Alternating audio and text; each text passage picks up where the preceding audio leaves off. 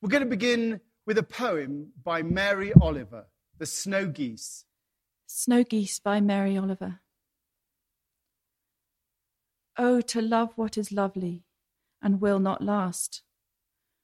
What a task to ask of anything or anyone, yet it is ours. And not by the century or the year, but by the hours. One full day I heard above me and above the sting of the wind a sound I did not know, and my look shot upward. It was a flock of snow geese, winging it faster than the ones we usually see, and being the colour of snow, catching the sun, so they were in part at least golden.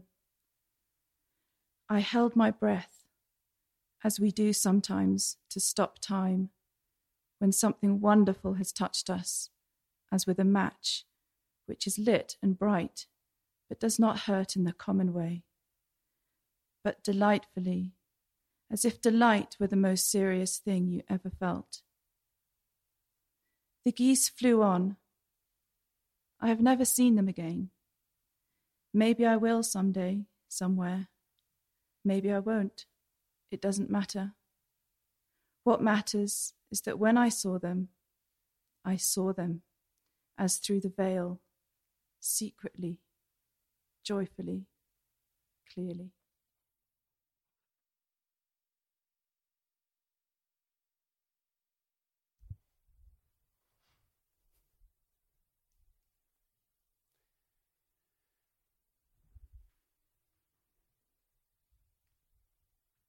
So we're looking at the nature of wonder today. And that poem by Mary Oliver is all about wonder. I held my breath, as we do sometimes, to stop time when something wonderful has touched us. As with a match which is lit and bright, but does not hurt.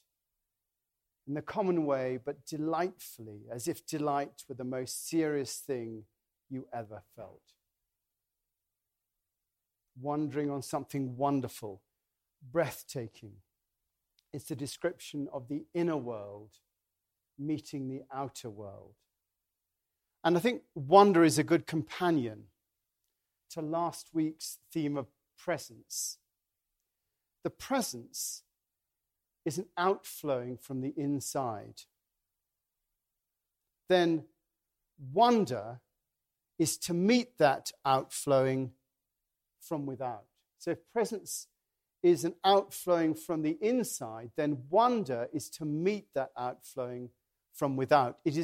Wonder is an appreciation of presence. That hymn, Holy, Holy, Holy, that we sang today is all about wonder. Like Trinity Sunday, it's all about wonder. Holy, holy, holy, all the saints adore thee, casting down their golden crowns upon the glassy sea. Cherubim and seraphim falling down before thee, who wert and art and evermore shall be. A wonderful sense of wonder. And it echoes that last line of Love Divine, which we sang a couple of weeks ago. And it ends, Love Divine, fantastic ending, till we cast our crowns before you, till we cast our crowns before thee, lost in wonder, love, and praise. Wonder, love, and praise. You know, we sort of know about love, preach about it endlessly, and praise as well. But what about wonder? You know, where does wonder fit in on those ideas in the spiritual area? Well, wonder is defined as a feeling of surprise mingled with admiration. Surprise mingled with admiration, caused by something beautiful, unexpected, unfamiliar, or inexplicable. Awe, admiration, wonderment, fascination. That's where it comes from. And it's from the Old English, wunder, which is a miraculous, marvelous thing, an object of astonishment. And we have lots of opportunity in the valley to wonder at the world here. like Mary Oliver and the snow geese. We can be breathless every day. When I came down the 82 today, breathless at the sight of the snow-capped mountains and the greenery all around it. Just amazing. Oh, to love what is lovely and will not last. What a task to ask of anything or anyone, yet it is ours. And not by the century or the year, but the hours. That wonderment, we just look at it. We're asked to wonder at the world. And yet, you know, most of the time we just take things for granted. You know, even going down 82 every day, especially when the roundabout's being paved on Tuesday, we will not have that sense of wonderment at the mountains. We'll be cursing ourselves at why they decided to do it now and what's going on. You know, it seems that, you know, we take things for granted in our busy life. We know everything. We've seen everything. And, you know, the world then becomes a smaller place. Wonder comes in short supply. That awful riposte that many sometimes use when they are not wondering. They just say, whatever. You know, just disses everything. You know, you say, well, have you seen this? Whatever. And in our minds, you know, that's there. And yet, the idea of the seven wonders of the world being to touch and to see and to taste and to smell and so on, and the things around us to wonder at. And yet, you know, we only do it a small amount of times. Unlike bad experiences, which we have that seem to stick to us like Velcro, wonder is almost an experience like Teflon. It just shoots off once it's been there. Scientists say that actually that the reason for that is that the brain is built to deal with difficulty. And therefore, difficult experiences stick with us. They're much more difficult to get rid of. But with wonderment, we merely recognize it. And scientists say that really to have an experience of wonder, you have to spend at least 15 seconds looking at something for it to really go in.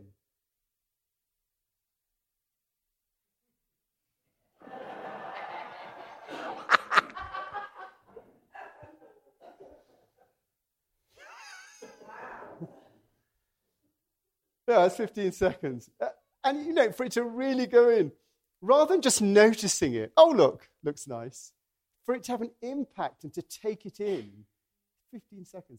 And that's what it means. I can tell my children the joy of eating slowly. I mean, Samuel, don't say this, but he'll take a big piece of steak and just swallow it straight down. You know, but the difference between that and eating it slowly, or noticing the colour of the trees, which we can now, staying with it rather than go, oh, look, they've gone a bit green today, yes. And then going back to listening to the radio or whatever you're doing.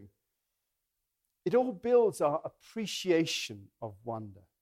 And remember, that wonderful idea that wealth is the ability to appreciate experience. It's not money in the bank. Wealth is the ability to appreciate experience. So to wonder fully and deeply is really to appreciate life, to bring present to the natural world, to bring ourselves present to the natural world, wondering at it, is readying yourself. That sense of wonderment at the natural world is really readying yourself for the real presence. I mentioned last week that the idea that the natural world is the fifth gospel.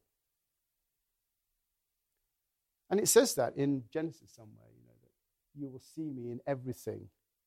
The natural world is the fifth gospel. And therefore, to wonder at the natural world is to wonder at the real presence that we were talking about last week. And it is the combining of that presence that transforms us, the presence that comes from within, and the wonderment we experience when we meet it from the outside.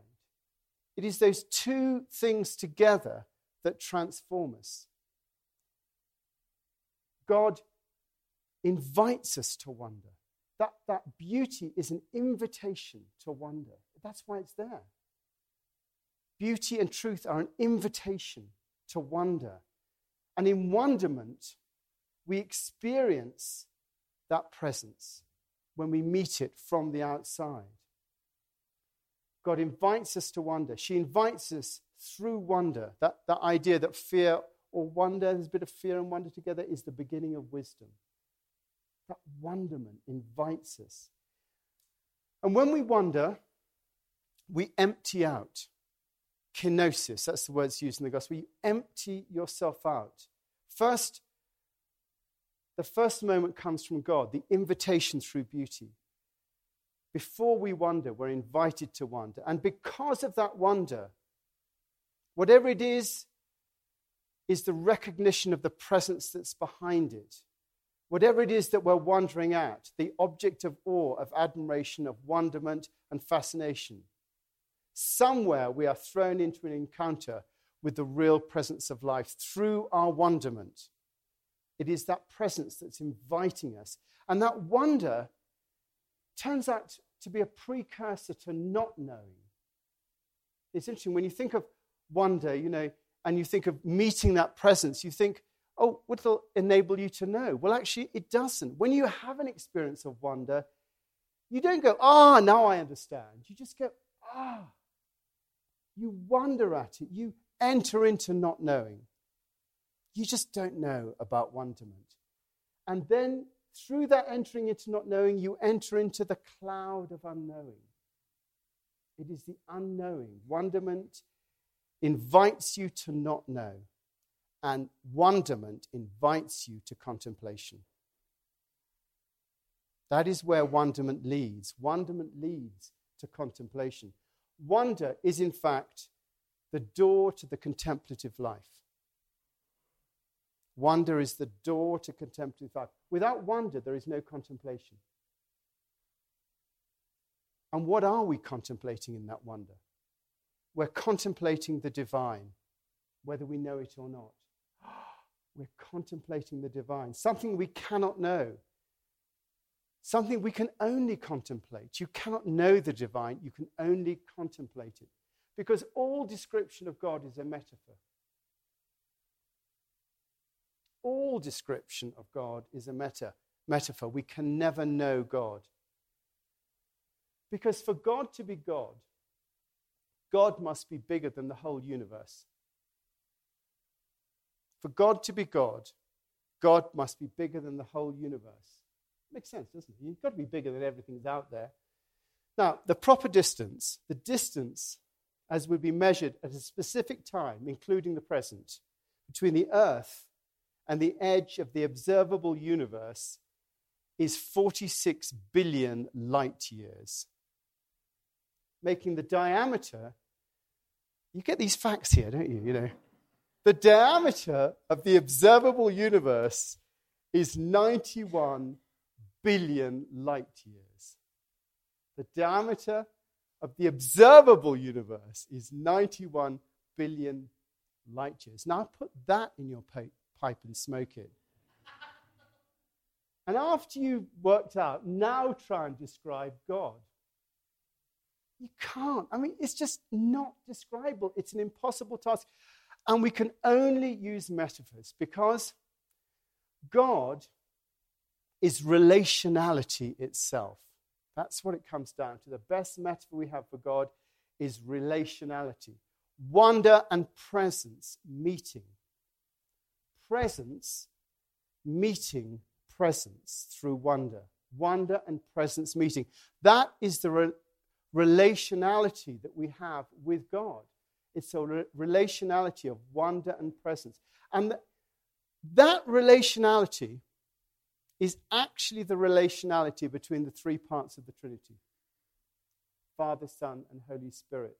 That relationality of presence and wonder is how those three parts from God exist. The important thing is not the Father, the Son, and the Holy Spirit. It's the way that they relate together. One part emptying out into the other. Wonder and presence meeting. Real presence meeting real presence. And so it goes on in creating the universe. That's the metaphor that we have. That's the best we can get. And wonder is our response to that. We glimpse the trees at the sunset. We glimpse it in a baby's face. our response is wonder. We're not in control. We never were and never will be. And our role is to be, wait for it, the fourth part of the Trinity, observing through wonder the other three. Now, I've got a prop here. This is Rublev's icon of the Trinity. This is Rublev's icon in the Trinity. And this is a very traditional icon, 13th, 12th, something like that century. Can you all see that? That's Rublev's. And you've got the Father, who through his hand is emptying out to the Son here, and the Holy Spirit here. It's Father, Son, and Holy Spirit. That's the icon of the Trinity. And when this was displayed, it just shows the relationality between the three. And when this used to be displayed, you can see a little mark here. And what used to happen when they knew what was going on is that what they would do when they displayed this is they would put a mirror in the place which showed our relationship, us individually, in our wonderment, in all the wonder that we have of life, exist as part of that relationship with God. And we are part of that Holy Trinity. So we exist. That is our relationship to it. And wonderment is the wondering. And we see this Trinity in the trees, in the baby's face, in the existence of love. All of that is there. And the way that we participate is through wonder and contemplation.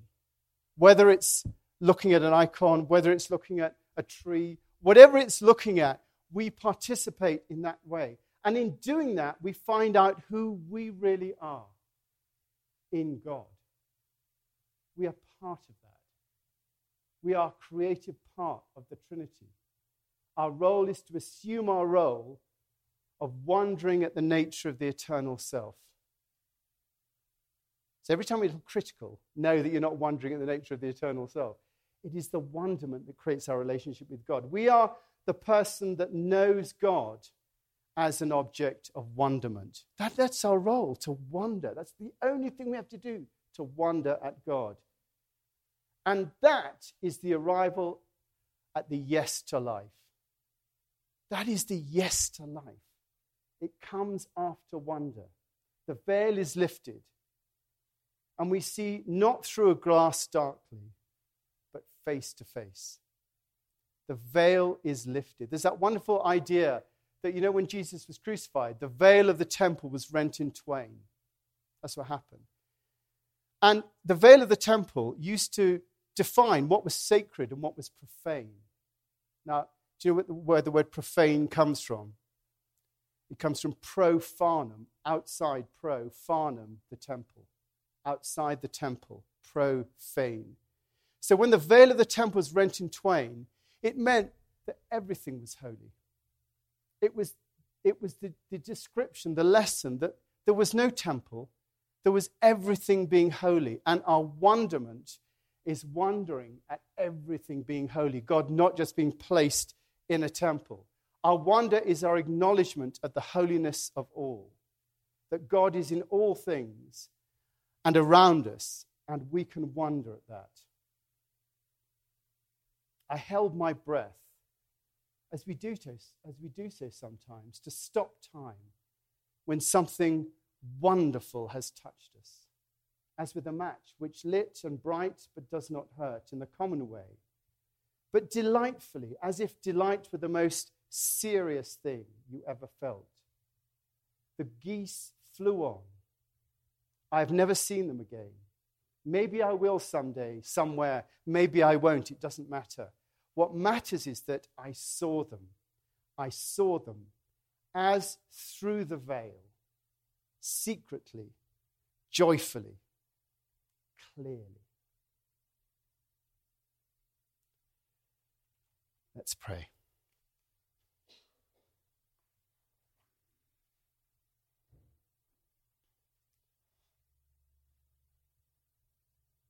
Lord, we ask you to open our eyes to wonder at the world, to wonder at your presence in all things around us, to say yes to that wonderment into life and to take our part in the process of transformation as a witness to the wonder of all life. Pray for our beautiful place here, the chapel, the town, the valley.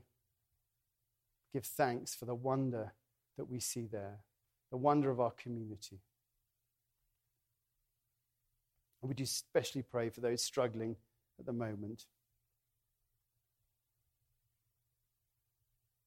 Pray for Ruby, Sophie Cato's school friend who's missing. Philip Hodgson, getting better from his stroke now. Patricia Hill, Barbara Orcutt, Georgina Ortiz, Will Welsh. Pray for Sharon, who's here today, and her family. Pray for Nikolai.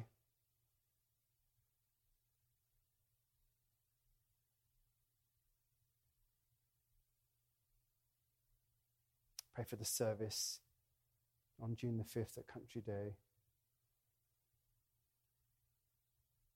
Pray for Susan Walker, whose husband Bob died yesterday. And we just pray those who've just heard that will have been asked to pray by the family.